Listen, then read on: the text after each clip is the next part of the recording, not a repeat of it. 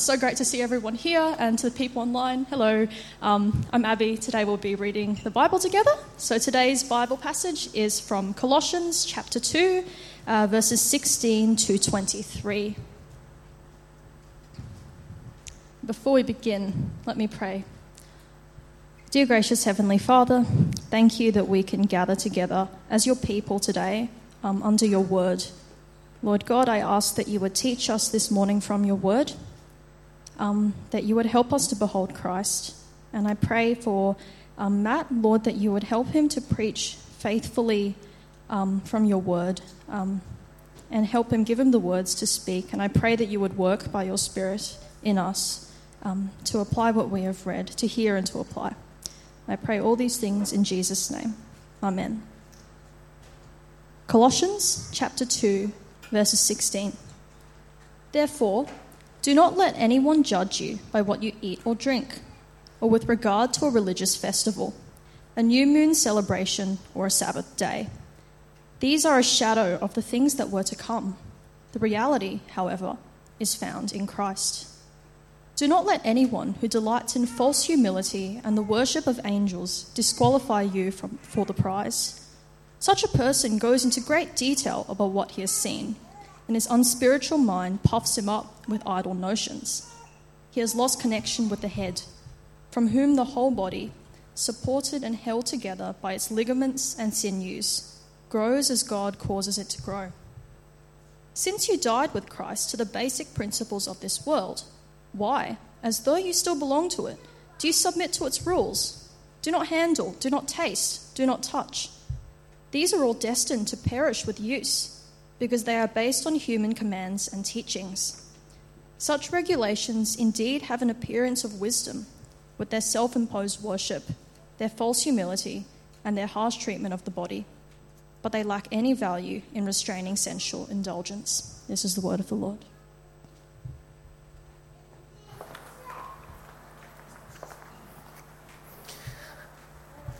All right. Well, good morning, everyone. It's good to be here. Keep your Bibles open as we're going to be having a look at that passage shortly. Uh, hey, look, it was great uh, actually just chatting to people, just hearing about some of their stories. I mean, hey, quick survey. Who grew up in church? And who grew up not in church at all? Yeah, great. Okay, who's grown up and been to like lots of different churches and, yeah, maybe three or more churches? Who's maybe actually, you, you're a CPE diehard, you've been here forever. Yeah, a handful, yeah. Great. Hey, uh, look, I think it's a really interesting thing having had a variety of different experiences. Uh, I want to tell you a little bit about mine uh, because I grew up in a, as a teenager, probably a little bit confused because I had kind of all these different experiences growing up. So, uh, firstly, I started off as a, as a teenager at a real charismatic church, like a sort of the big church. Um, it's got the, the lights, the, the music. It was sort of a really modern, happening kind of place. But it's also had this kind of hyper spiritual side to it, right? You kind of had people, uh, they're speaking in tongues. There were uh, people who were getting slain in the spirit, which is sort of a, you know, it's kind of like people going up and falling over on stage and they'd be laughing or barking like dogs and, and kind of the whole kind of uh, thing of that. Um, and I don't know about you, but uh, it was sort of stuff that you wouldn't really expect in church, maybe, if you've been here. Uh, but uh, one of the things that really kind of gathered from that is that the super spiritual people are the ones who had all these kind of crazy hyper spiritual stuff happen to them. The ones who had the prophecies or the visions or the tongues or the, the things like that. Then it was really bizarre because at the same time I was attending a high school, which was a high Anglican school, right? And so we would attend chapel in a small quaint little church building, stained glass windows, lots of fancy looking uh, pews and altars, and, and priests in robes would enter into a lot of ceremony and fanfare. So it couldn't be more different, could it? On one hand, kind of hyper spiritual, kind of informal, spontaneous. On the other hand, very formal and organized and prim and proper. So in some ways, I think that illustrates that there's lots of different ways to approaching God. And in our passage here on Colossians today, we're going to be say, seeing that actually this isn't a new problem. In fact, Christians from the beginning have wrestled with the different ways in which we actually are to approach God. But Paul the Apostle here this morning is going to make a point that not necessarily all of those are good or helpful things.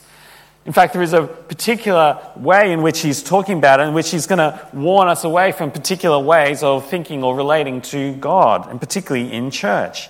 Now, it's a little bit like the rumble strips on the side of the highway. Right? You know when you're driving along and you like swerve just a little bit off your lane and on the highways there's sort of little bumpy strips and your car makes that loud vibrating sound?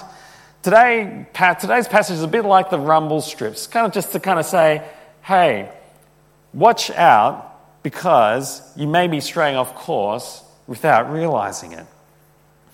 And the reason that you could be, you, you may be able to do, be doing that without realizing is because this week we'll be tackling not so much the worldly philosophies that might be drawing us away from Christ, but the religious philosophies, the ones that are cloaked in, in lots of kind of religious and spiritual uh, veneer that might actually be drawing us away from Christ. And so, Paul, uh, as a bit of a reminder at the start of this section, he reminds us that actually it's all about sticking with Christ, right? He says, Therefore, as you receive Christ Jesus the Lord, so walk in him. Don't leave him behind. Stay with him. Stick with him. Get rooted in Christ. Or another way that he puts it in a more negative sense, he says, See to it that no one takes you captive by philosophy and empty deceit, according to human tradition, according to the elemental spirits of the world, and not according to Christ. You see, Pastor Iggy last week took us through some of those worldly philosophies, and this week uh, Paul's going to show us actually the religious philosophies that could take us off course. So, if you're wanting to know where we're going, here's a quick outline for where we're going. Saying, Watch out for the religious captivity, the ways in which can draw you away. And there's three things we're going to tackle. If you don't understand what these words mean, we'll, we'll get to them legalism, mysticism, asceticism.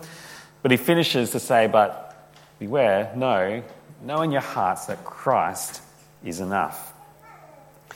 Now, in the city of Colossae, with the early church in general, uh, there was always actually the threat of Jewish legalism. Now, the reason for that is actually fairly obvious. Uh, the church grew out from Judaism. Jesus is the Jewish Messiah, after all. And so, what you had was this whole clash of, well, what happens when uh, you've become Christian? And what do you do with the Jewish law and the customs that we grew up with? What do you do if you're actually, you didn't grow up in the Jewish synagogues and you've been saved by Jesus? What are you to do with all this uh, Jewish stuff? And so Paul goes on to say there in verse 16, therefore let no one pass judgment on you in questions of food and drink or with regard to a festival or a new moon or a Sabbath. These are a shadow of the things to come, but the substance belongs to Christ. Now, the uh, Jewish ceremonial law had a lot to say about uh, what you consumed, what you eat, what you drank, what you, uh, the festivals that, of which you were to be involved with, right? So you might have gone down the uh, supermarket aisle and you might have seen the uh, kosher food section, right? Sort of a modern day uh, imagining of, of, of preparing food according to the Jewish law, Jewish custom. You might be familiar with things like the Jewish ban on pork, for example. But maybe there's a few other things you didn't realize. You know that uh, under kosher food laws, you can't mix milk and meat products. Okay, you've got to keep them separate. You've got to keep the utensils separate. And that's all due to a particular, very obscure little uh, Old Testament reference about uh, boiling goat and milk. And you can look it up. It's very kind of bizarre and obscure. There's other things, like you've got to drain the blood out from meat before it's eaten. Now, not only was it about food, it was about all these festivals as well. Now, that's just a little Jewish calendar of the different festivals you could be uh, involved with that would really govern your life. Sort of the same way we have Christmas or Easter, but in the Jewish calendar, actually, you got festivals all over the place. There was the festival of unleavened bread, which you might know as the Passover, the festival of weeks, also known as Pentecost or the Festival of the Harvest. There's a Festival of Tabernacles commemorating the escape from Egypt. And then, in addition to that, you had the Shabbat, or what you might call the Sabbath, a weekly observance of rest, which are with a whole set of rules governing that. There's Rosh Chodesh, the sighting of the new moon as a celebration, Yom Kippur, the Day of Atonement, and it goes on and on and on. So, I wonder if you can try and imagine what it's like to be Jewish. Actually, your whole life is governed really by these ceremonies, by these rituals, by these festivals. Now, that's not necessarily all a bad thing. Uh, in fact, I remember, I mean, we lived in Sydney for quite a while, just near Bondi, and I don't know if you knew this, but uh, Bondi, you know, Bondi Beach, uh, Bondi is actually one of the most Jew- biggest Jewish populations in Australia. And everywhere where you walk, there's a lot of uh, Jewish stuff around uh, in that suburb. And it was really interesting because uh, there was always actually lots of uh, food and festivals and, and all kinds of things going there. And I remember talking to uh, a Jew there. He really, he really actually just painted this picture of a, of a lovely community that's always just doing stuff together as it's kind of ruled by all these festivals. And I think in lots of ways that uh, played a role in defining who they were as a people, uh, bringing people together. But then I also wonder if partly you cling on to that because, because the Jews, even modern day Jews, most of them, have largely missed the Jewish Messiah. You see, Paul says when Christ came, all that the Jewish law looked towards found its completion in Christ. All of the food laws, the festivals, the things that commemorate the Passover or uh, the Sabbath pointed towards something greater Jesus, the great Passover lamb. Jesus, the Lord of the Sabbath. Jesus, the one who is leading a new exodus of God's people. In fact, the whole of the Old Testament points to Christ. Jesus in Luke's Gospel says to them, to the disciples, How foolish you are, and how slow to believe all that the prophets have spoken. Did not the Messiah have to suffer these things and then enter into his glory? And beginning with Moses and all the prophets, he explained to them what was said in the scriptures concerning himself. Now, if you want to explore this theme a little bit deeper, the entire book of Hebrews in the New Testament actually uh, plays this out, shows how Jesus is he's the better temple, the better sacrifice, the better priest, the better prophet. He, Hebrews, for since the law has but, a, uh, has but a shadow of the good things to come instead of the true form of these realities, it can never, by these same sacrifices that are continually offered every year, make perfect those who draw near. Now, what the author of Hebrews is saying that when your life is based and your approach to God is based around these rituals, well, you've got to keep doing them every year, constantly. But it can never truly make perfect in the way that Jesus can make you perfect. Jesus, the one in whom all these things pointed towards, has come. You want forgiveness? Come to Jesus. You want atonement? Come to Jesus. You want to find rest? Come to Jesus. And everything that was written in the Old Testament foreshadowed this great Messiah that was coming. And so you see why Paul says, well, it's kind of silly to cling on to those signposts, right? Don't hang on to those old signposts. The reality is here. Jesus is here. You know, I imagine it's a bit like going to your island resort holiday. Not that, you know, you've probably been able to do that in the last couple of years, but imagine going away to your beautiful island resort holiday and spending the whole time just flicking through the brochure, flicking through all the things that the brochure talked about instead of going out there and actually experiencing it for yourself. See, don't let anyone enslave you to the laws and rituals that have passed. They're, they're the religious things that might make you feel good, that might give you a sense of religious identity, but they're adding things onto the gospel.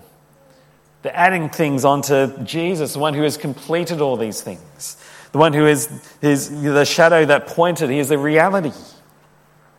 See, when you have Jesus, who is the fulfillment and, and, and he is the fullness of God who has come, well, the law, the law, if you, if you keep obeying the law, well, you're adding things to it. You're adding things to the supreme being in the universe who has dealt completely with our sin. He has triumphed over the powers and authorities.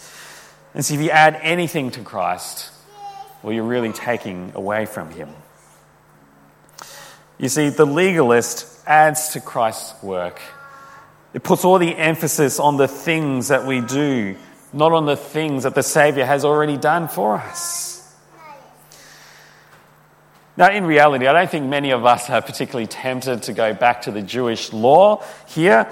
Uh, but yeah, I think there is a Christian version of it, isn't there? It's the Christian who can happily kind of tick the Christian boxes off Oh, we'll go back there. Here we go. Uh, the, we can happily tick off all the, Jew, uh, the Christian boxes.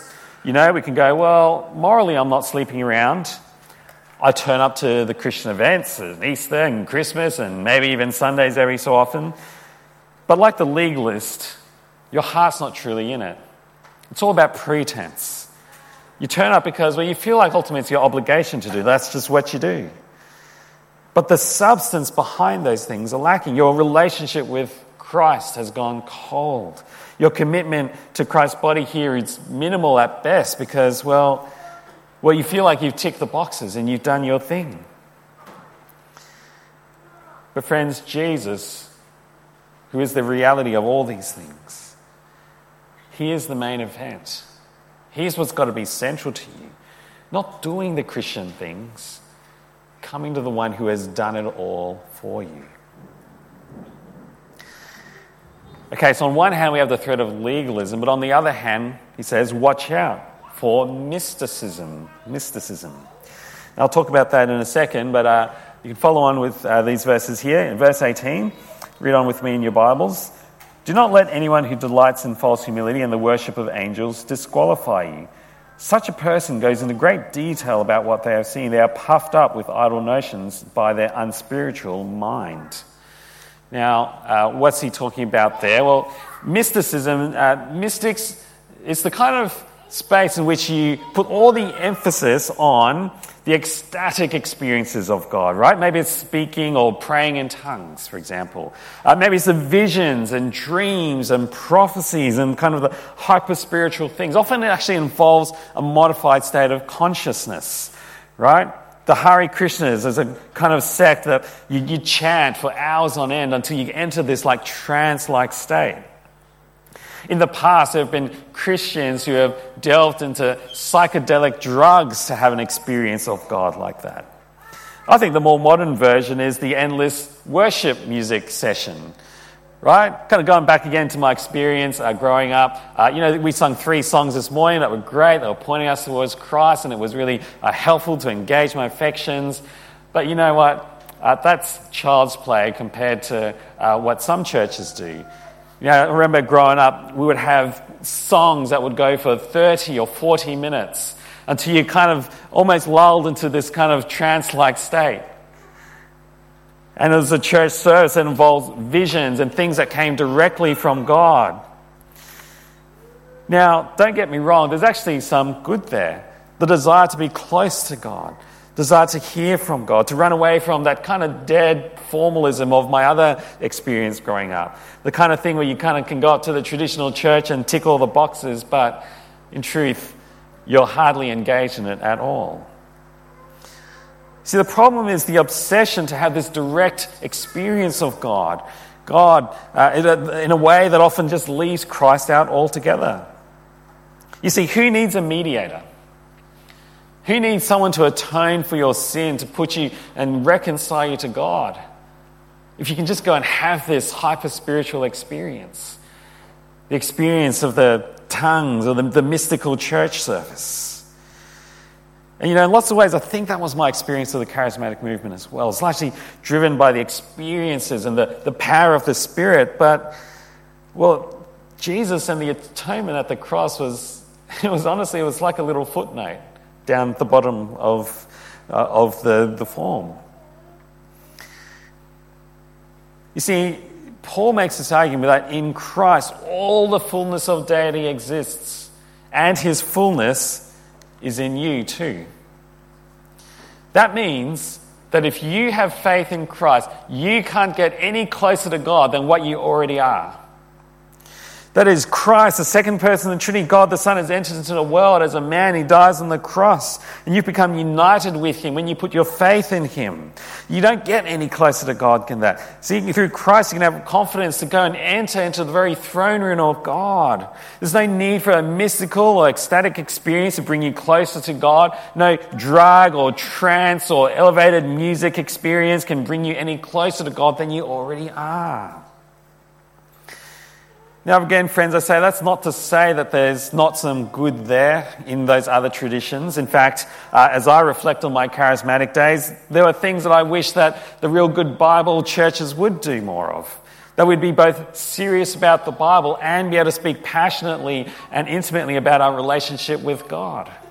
And there are things that absolutely we can learn. But the truth was that in lots of ways, I actually think those churches have departed from Christ.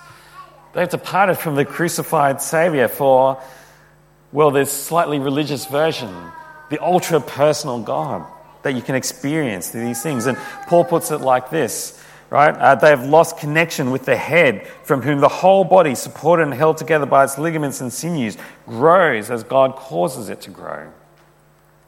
See, instead of being reliant on the lights and the smokes machines and the pulsating music, that's just, that's just trying to do your spirituality on sugar hits. Instead, Paul says, hey, don't make the emotions and the experience the main thing. They're not bad things. But no, if Christ's death, his resurrection is no longer central, then you're disconnected from the head. So, in a sense, if the legalists are trying to add to Christ's work, well, I think the mystics, well, they almost bypass Christ altogether. All right, let's go on to our last one asceticism. Right? The last religious philosophy uh, Paul's warning us off is asceticism. It's kind of the practice of, of really strict self denial as the measure of spiritual discipline.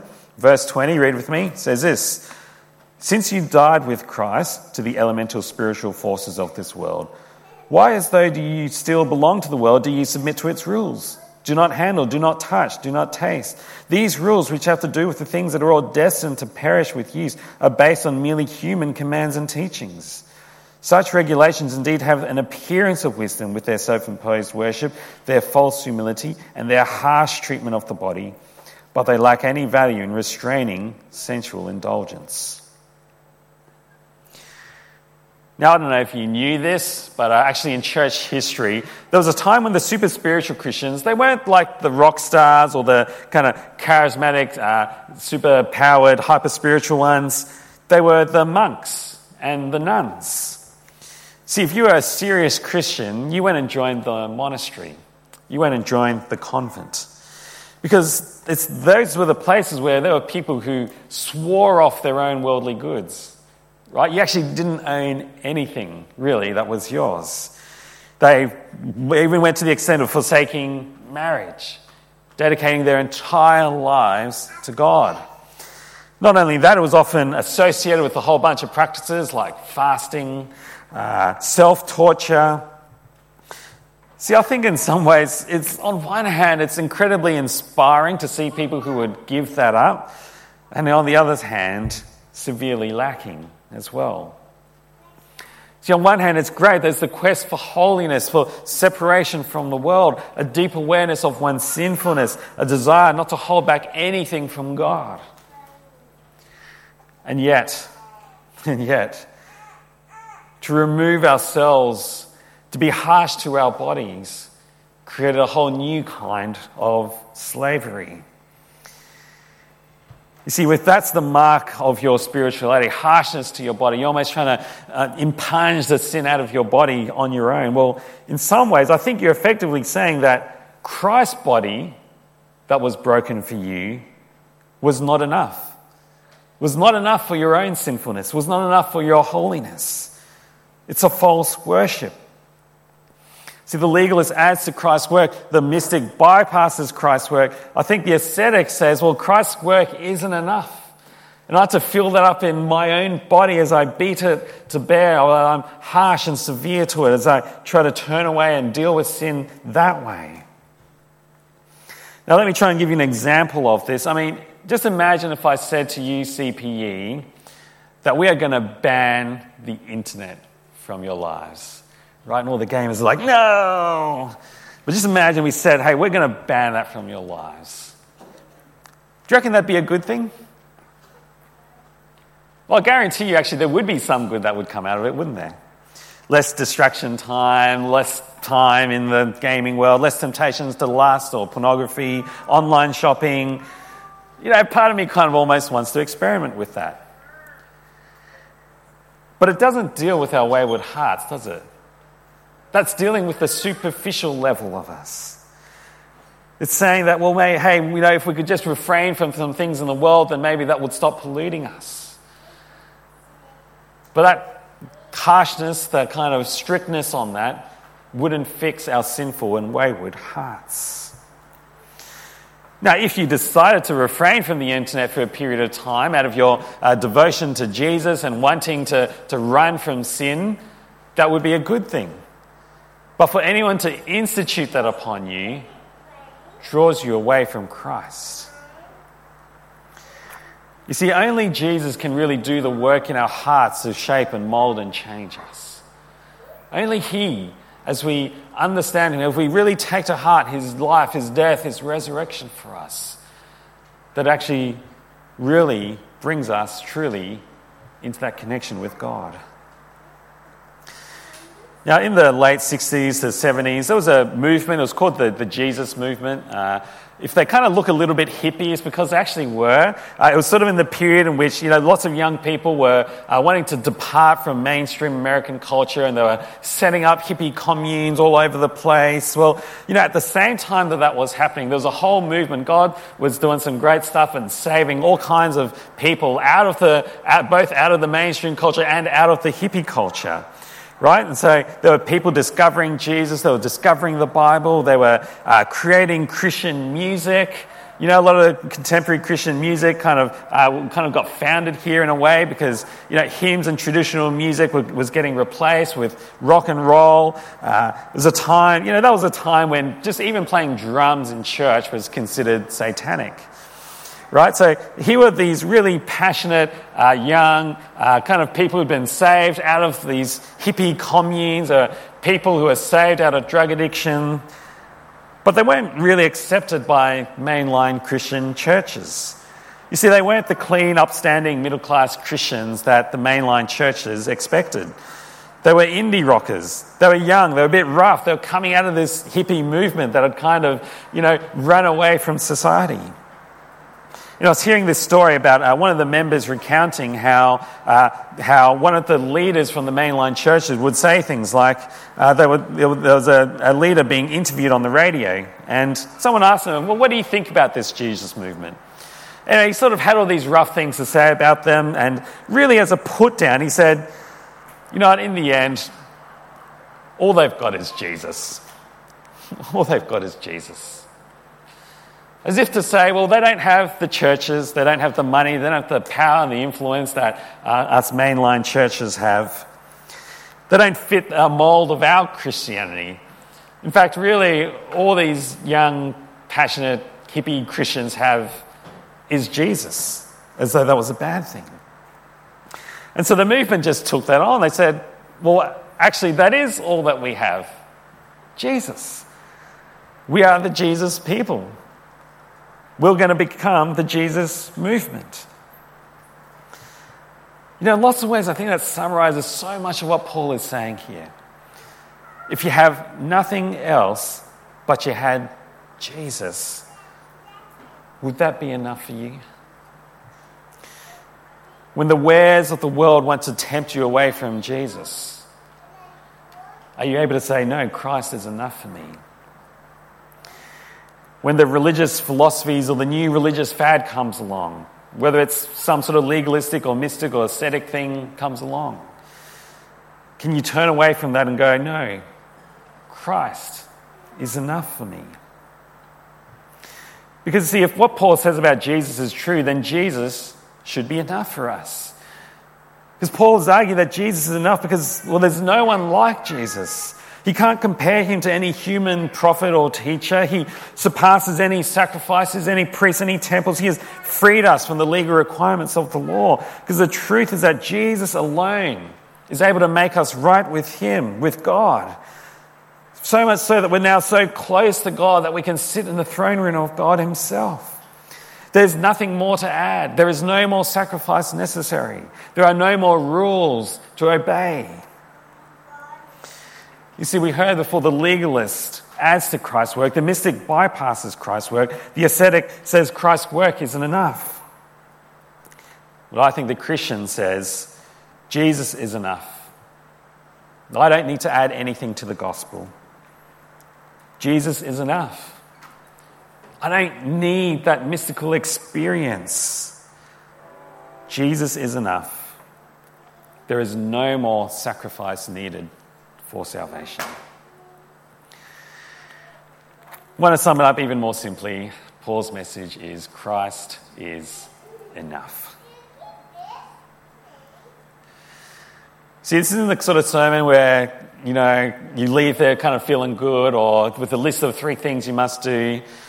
This is Paul's warning. This is like the defense against the dark arts. You know, this is Paul saying, hey, watch out for these things. You see, what I really love is, uh, particularly in the Reformed tradition, they had this phrase called the ordinary means of grace, right? And in lots of ways, I think that's a good warning for us. It's, it's a word to CP hey, don't go chasing after the next big religious fad that's supposed to bring you closer to God. No, no, pursue those ordinary means that God has given us for us to grow in Christ together. That we would together grow up into the head as all the joints and the tendons and things connect together and grow us into Christ. See, what that phrase meant was actually um, is saying that actually all that we need to grow as Christians, to grow closer to God, is actually given to us already in Scripture, in prayer, in the church, in baptism, in the Lord's Supper. None of these are mystical things, none of these involve extreme acts of asceticism. They're the normal, basic things of the Christian life.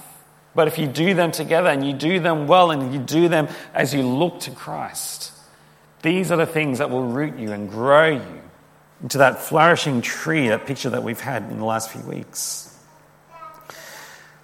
See, in lots of ways, I just think of my life group. We met up yesterday uh, here in the hall. Uh, nothing special. We opened the Word.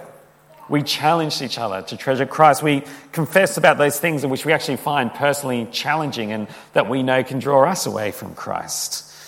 And we prayed for each other, encouraging each other to do exactly that, to, to keep treasuring Christ. See, it's not inventing a new way to God, it's the body coming together and pointing each other back to Christ, our head. Dear uh, Paul finishes uh, uh, later on in chapter 3, verse 17, if you flick over there, he says, And whatever you do, whether in word or deed, do it all in the name of the Lord Jesus, giving thanks to God the Father through him. Everything, doing everything through Christ, in Christ's name, as we do that together. You know, friends, that's the way, that is the path to true maturity, to growth in Christ. Let's pray together in light of that.